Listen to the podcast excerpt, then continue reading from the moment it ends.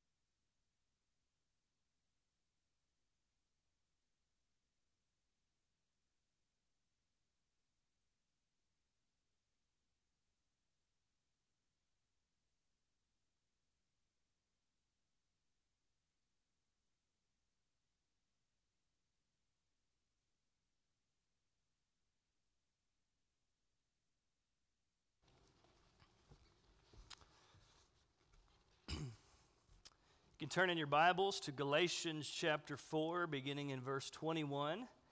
Galatians chapter 4, beginning in verse 21. And before we dive in, let's pray together. Bow your heads with me. Father God, we thank you for this day that you've given us, Father, and I, I pray that as we dig into your word, Lord, that your gospel would be made real to us, Lord, that we would recognize our sinfulness, but Lord, recognize that it is through you alone that we can be saved. It is through you alone that we can have, have hope of eternal life. We thank you for your word, Lord. We pray that you speak to us through it. And it's in Jesus' name that we pray. Amen. Now, I don't know if all of you familiar with uh, the pastor R.C. Sproul, who is now with the Lord. He was a Presbyterian pastor down in Florida. Uh, but he tells a story about how he was on a walk when he was 24 years old, when a man robbing a jewelry store ran right into him. While he wasn't trying to be heroic, he told the man to stop right there, and the man gave up, and Sproul held him until the police arrived. A few days later, he saw the police officer that arrested him and said, Hey, you know, what's, what's going on with, the, with that man? And the man was released shortly after he was arrested.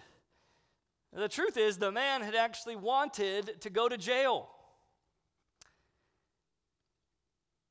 Why would anybody want to go to jail? Well, for this man, jail was comfortable to him. He'd been there several times, it's what he knew.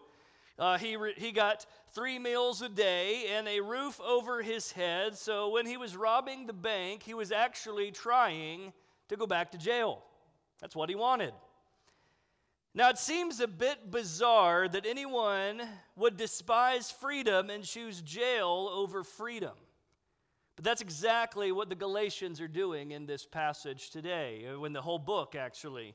They had received the gospel that freed them from the law the gospel of justification by faith, the gospel of adoption as sons of God, as we saw a couple of weeks ago. And last week we saw that they were quickly turning back to the law, that which enslaves them that which imprisons them, and uh, observing the things in the law that served as a shadow to point to the reality of Jesus. They were going back to that which enslaved them and that does not save.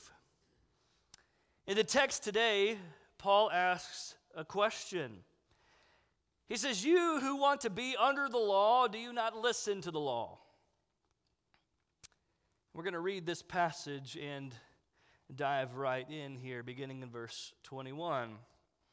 Paul asks this question Tell me, you who want to be under the law, do you not listen to the law?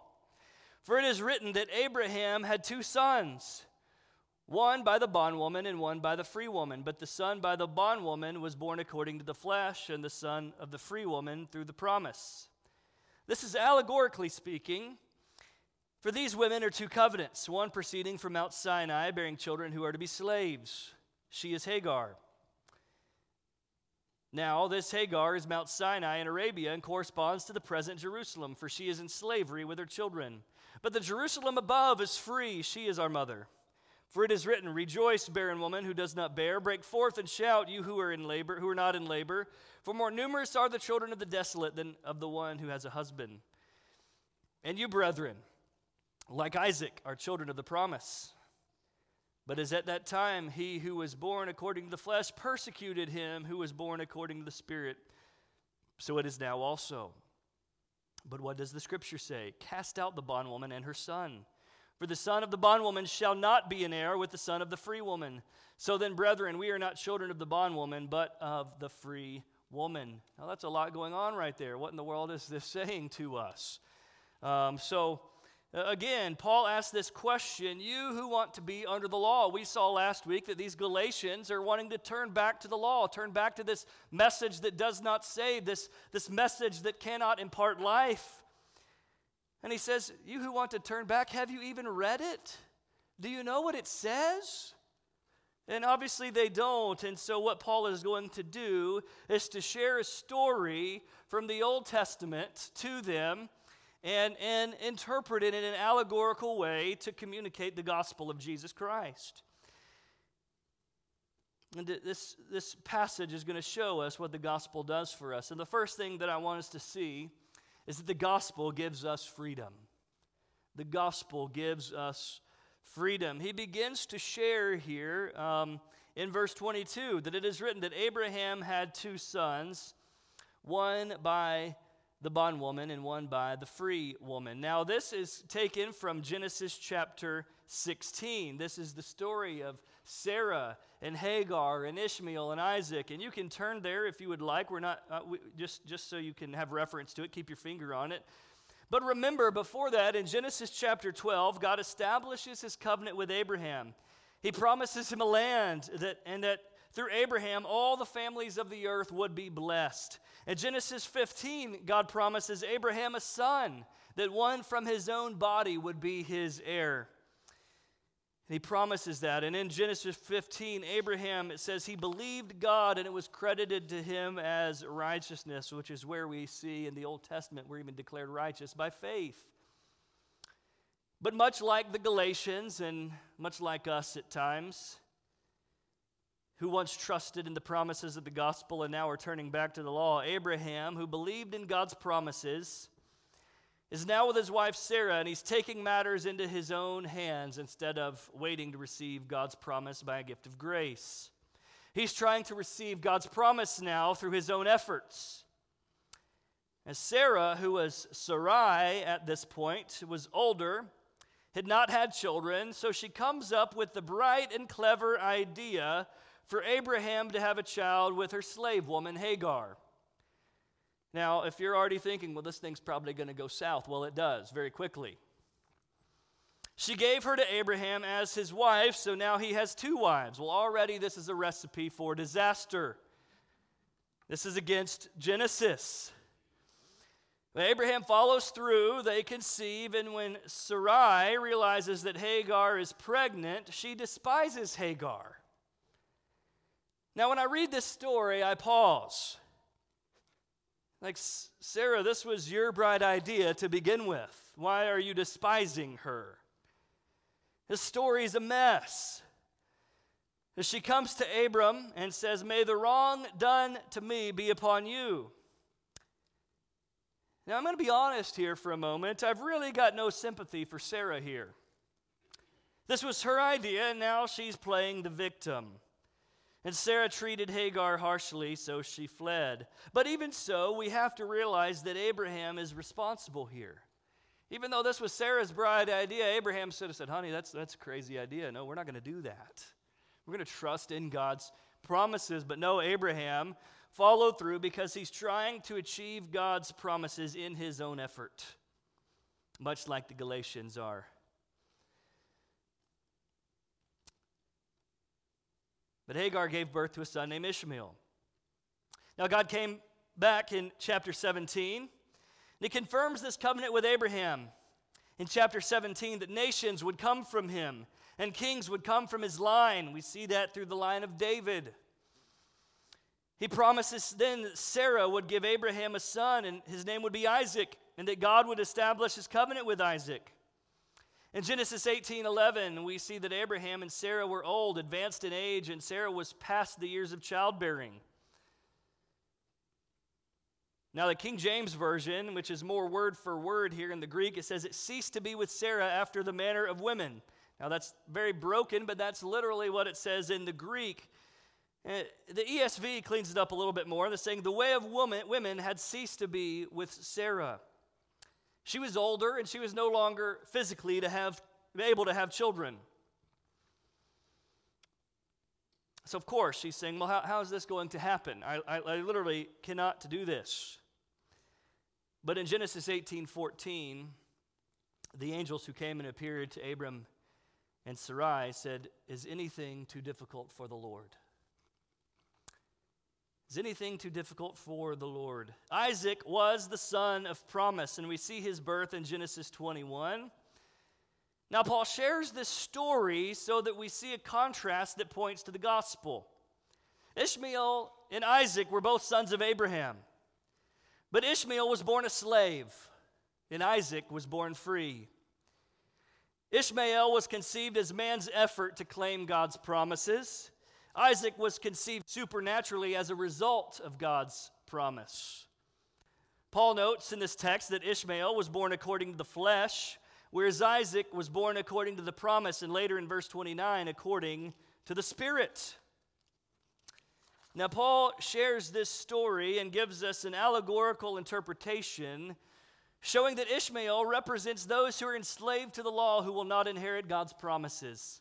And Isaac represents those who by faith have freedom in the gospel and are trusting in God's promises.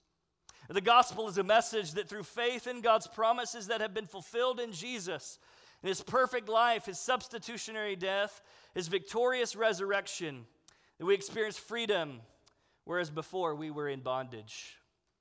The very next passage in chapter 5, verse 1, it says, It was for freedom that Christ set us free the gospel gives us freedom from the law and freedom from sin. Paul, in sharing this historical account, he's saying this To those of you who want to be under the law, let me tell you what the law says. You can't receive God's promises by your own effort, you receive them by trusting in them. It is those who have faith who receive what God has promised. It is those who are freed from the law's demands that are recipients of his promises.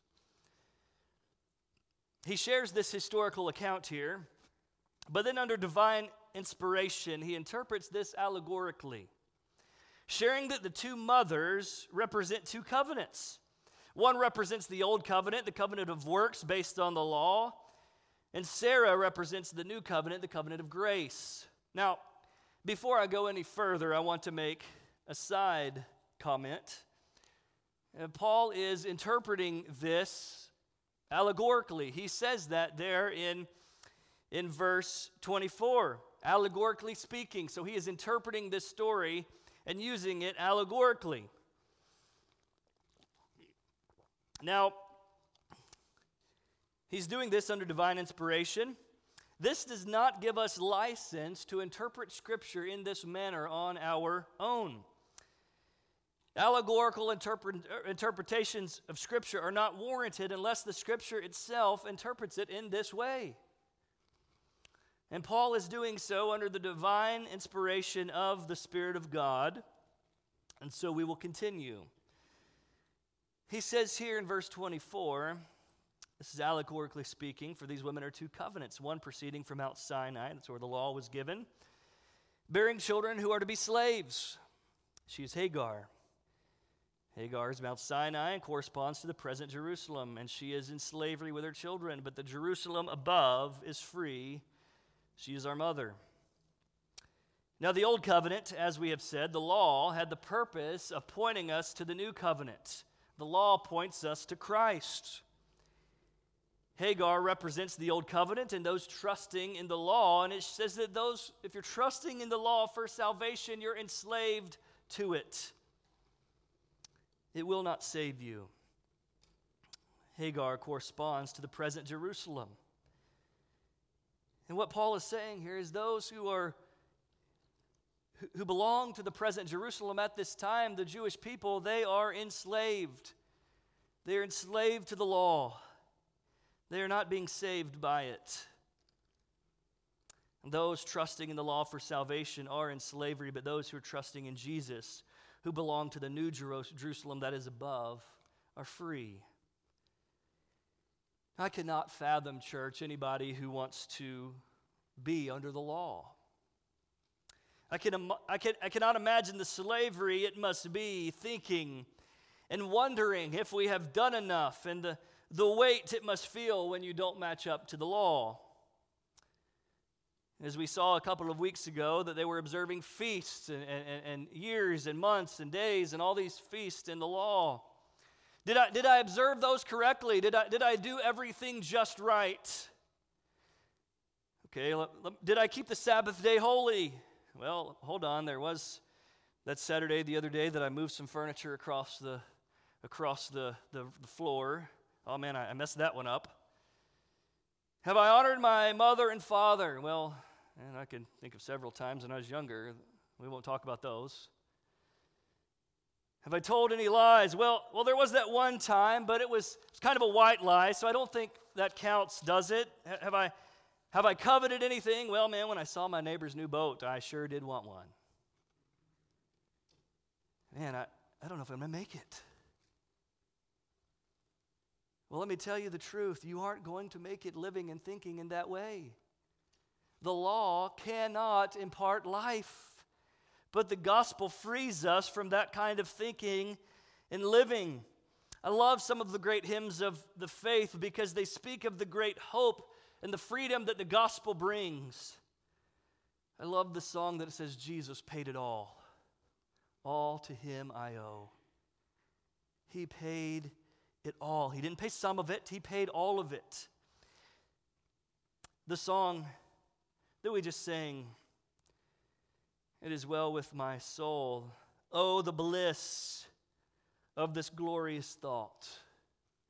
My sin, not in part, but the whole, was nailed to the cross, and I bear it no more. Praise the Lord, praise the Lord. Now, what great truths those are. Church, when we come to the law, and when Satan uses it to accuse you and me that, that we told a lie or that we coveted or we, that we used the Lord's name in vain, the gospel tells me that Jesus took all my sins on the cross all of the lies that you've told, all of the, the coveting that you've done, all the times you've dishonored your mother and father, every time you've used the Lord's name in vain, your sin was nailed to the cross with Jesus. Every last one. And I can breathe. I can breathe knowing that Jesus paid it all. I can breathe knowing that all of my sin was taken on the cross the gospel gives us a, a new freedom. And number two, the gospel gives us a new identity. When we come to this text, we see that the believers have a new identity. First, we have a new citizenship. It says the believers at Galatia do not belong to the present Jerusalem, but the Jerusalem above. Those who were trusting in the law to save them, well, that was the present Jerusalem.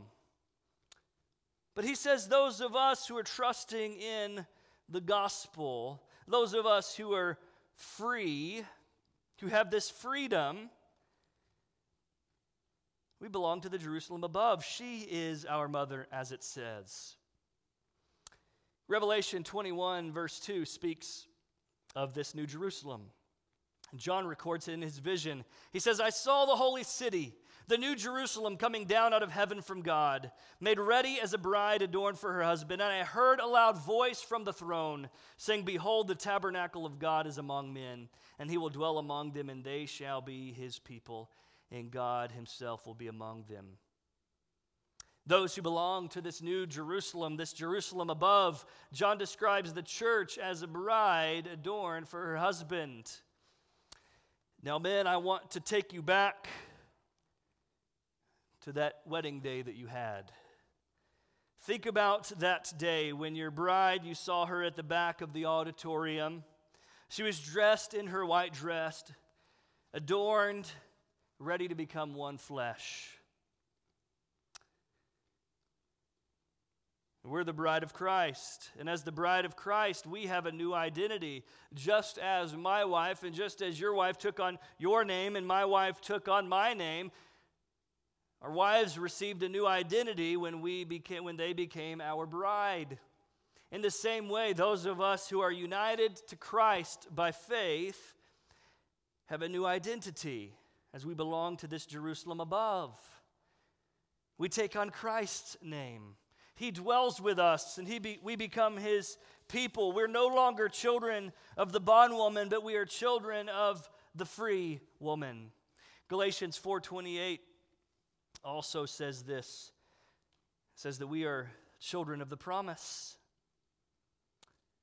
That seemed in previous passage, passages that, that um, Paul questioned their salvation, doubted their salvation, but even when we see in verse 28, he says, brethren. He, he affirms that they're brothers in Christ. And he says, We, like Isaac, are children of the promise. We become adopted sons and daughters of God with a promised inheritance that awaits us. You have a new identity as one who has been freed from slavery and adopted as a son. What ought our response to be to that? When Paul thinks about the freedom that we have in the gospel, this new identity, not as a slave, but a son, he burst into song. In verse 27, he quotes Isaiah 54, verse 1 Rejoice, barren woman who does not bear. Break forth and shout, you who are not in labor, for more numerous are the children of the desolate than the one who has no husband. He, he, he breaks forth in song, quoting this passage from Isaiah. Now, when Isaiah prophesied this, he was not thinking about Sarah, but the city of Jerusalem, who was barren because it had been carried away into exile into Babylon.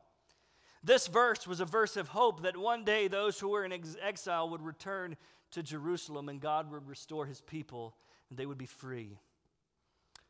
This even points to the New Jerusalem that is spoken of in Revelation that there would be people from every tribe, nation, and tongue, a multitude of children of God that no one could count. This is fitting to refer back to Sarah as well, although that was not Isaiah's intent. But Paul is using it that way because allegorically, Sarah represents this heavenly Jerusalem. She was barren, but God gave her the child of promise and made her the mother of many nations. And from this new Jerusalem comes believers from every tribe, nation, and tongue.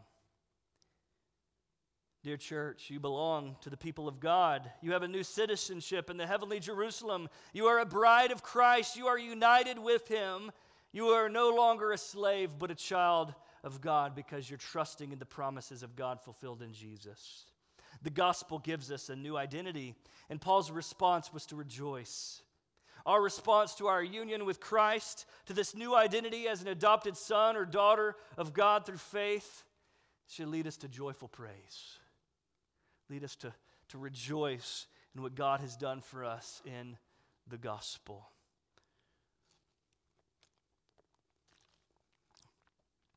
But number three, the gospel also promises persecution.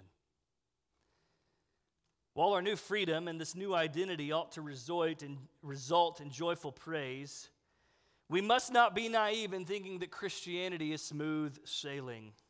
Verse 28 here says that we were children of the promise. But verse 29 says, At that time,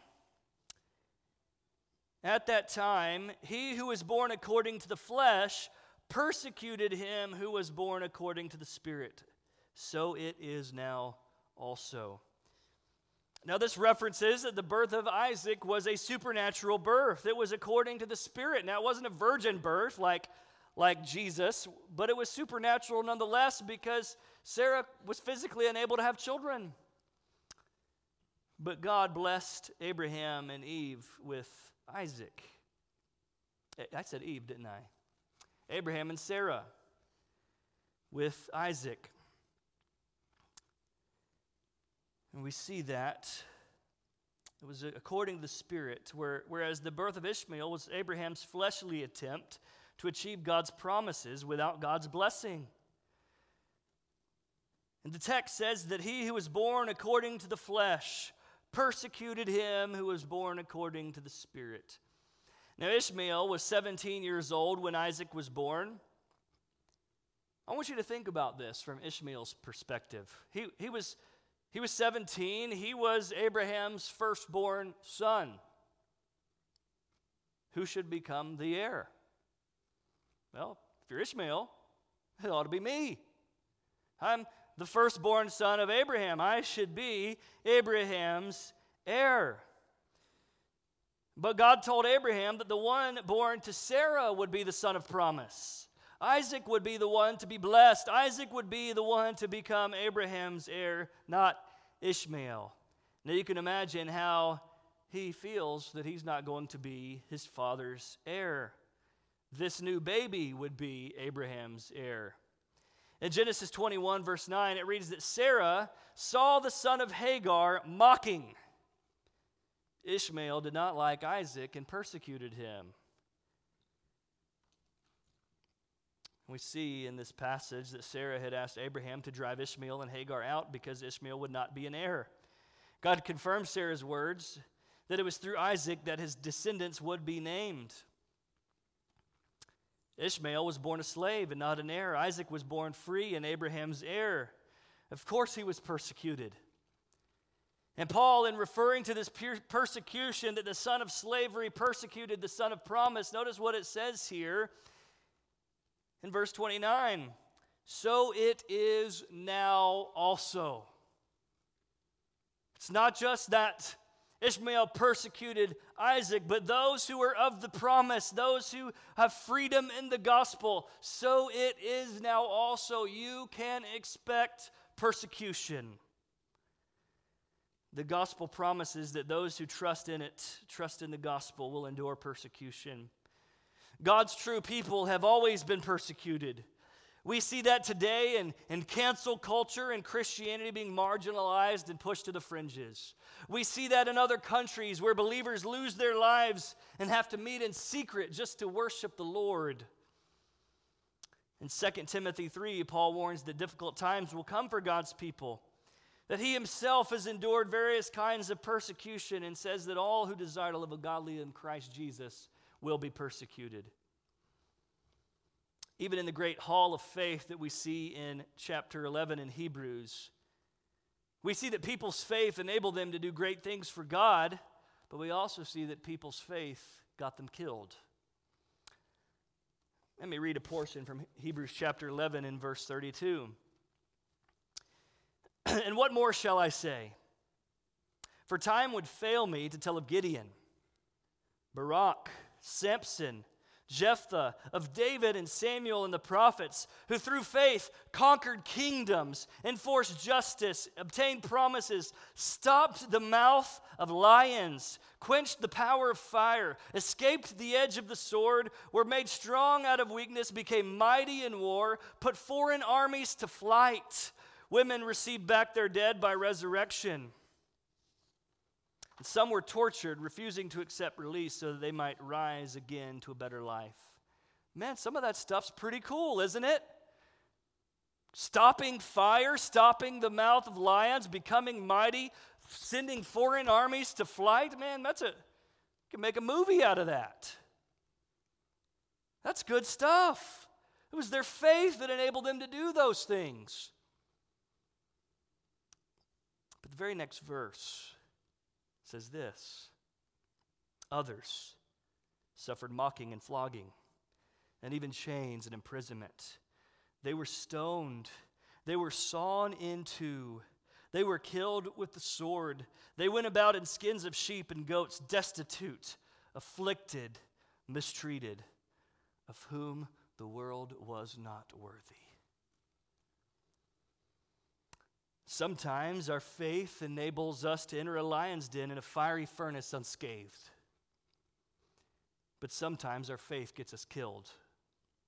On July 6th, 1415, a man by the name of John Huss, who was a, you could say, he was a forerunner to the Protestant Reformation. He was burned at the stake and charged with heresy for preaching against the doctrines of the Catholic Church. His last words were almost prophetic as, as he was killed 102 years before Martin Luther nailed the 95 Theses to the doors of Castle Church in Wittenberg, Germany. This, were, this was his last words You are going to burn a goose, but in a hundred years you will have a swan in which you can neither roast or boil. Literally, 102 years later, Martin Luther sparked the Protestant Reformation, recovering the very doctrines Paul defended here in this book. Now, church, you may not be burned at the stake, or you may never be sawn in two. I sure hope not. But you can expect persecution as a believer. The gospel promises that. Now, why would anyone want to become a Christian if this is the life that we can ex- expect? Because Jesus is worth it. The gospel is worth it. Jesus is worth living for, and he is worth dying for. Now, I don't share this for you to have second thoughts about following Jesus, but to give a very real picture of what you can expect as a follower of Christ. The world hates Jesus and his gospel. The Gospel of John says he came to his own, and his own did not receive him. Men did not come to the light because they hate the light, it says in the Gospel of John. And he says this in John 15, verses 18 and 20. He says, If the world hates you, you know that it hated me before it hated you. If you were of the world, the world would love its own. But because you are not of this world, I chose you out of this world. Because of this, the world hates you. The world hates Jesus and therefore will hate those whom he has chosen out of this world. The world will hate Christians. If you claim Jesus is the only way, if you teach that there is something fundamentally wrong and broken in humanity that needs to be redeemed, and Jesus is the only one who can restore what is broken, the world will hate you. If you maintain that the Bible is authoritative and all other views are incorrect, the world will hate you. I'm not telling you again these things for you to second guess following Jesus, not in the slightest. He is absolutely worth anything and everything that comes our way due to our faithfulness to Him. Hear these words from Matthew's gospel Blessed are those who have been persecuted for the sake of righteousness, for theirs is the kingdom of heaven. Blessed are you when people insult you and persecute you and falsely say all kinds of evil things against you because of me. Rejoice and be glad, for great is your reward in heaven. For in the same way they persecuted the prophets who were before you. Dear church, the world persecuted those who came before Jesus. They persecuted Jesus and they will persecute those who follow Jesus. But the reward of those who are faithful, even through this persecution, is great. Stay faithful to Jesus and be ready to endure what might come your way because Christ is worth it.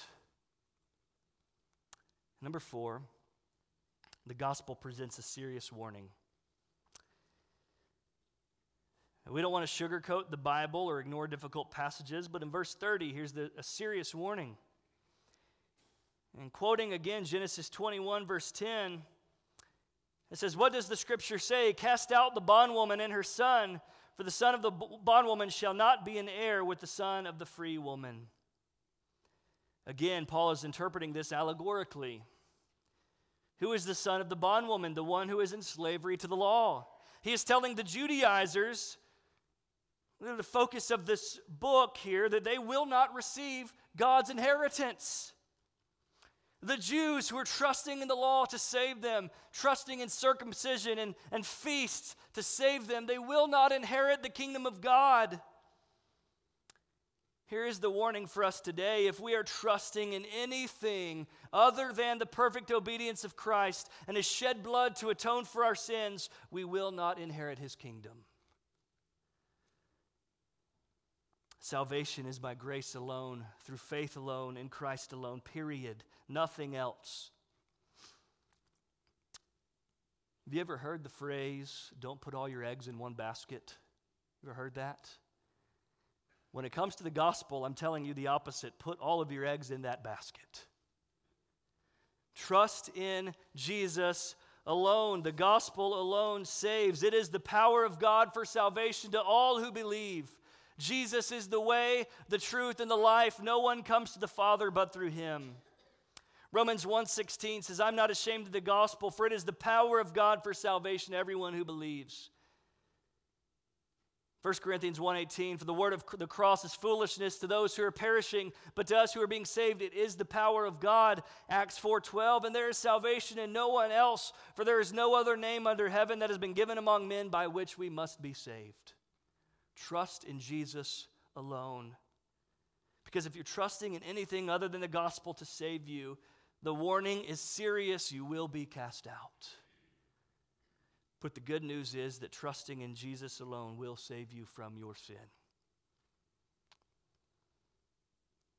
Lastly, and we'll be through, the gospel gives us confident assurance. In verse 31, we have this positive affirmation. So then, brethren, we are not children of the bondwoman, but of the free woman. We're not those people trusting in the law for salvation. We don't belong to them, we belong to Jesus. And this gives us confident assurance that we will not be cast out.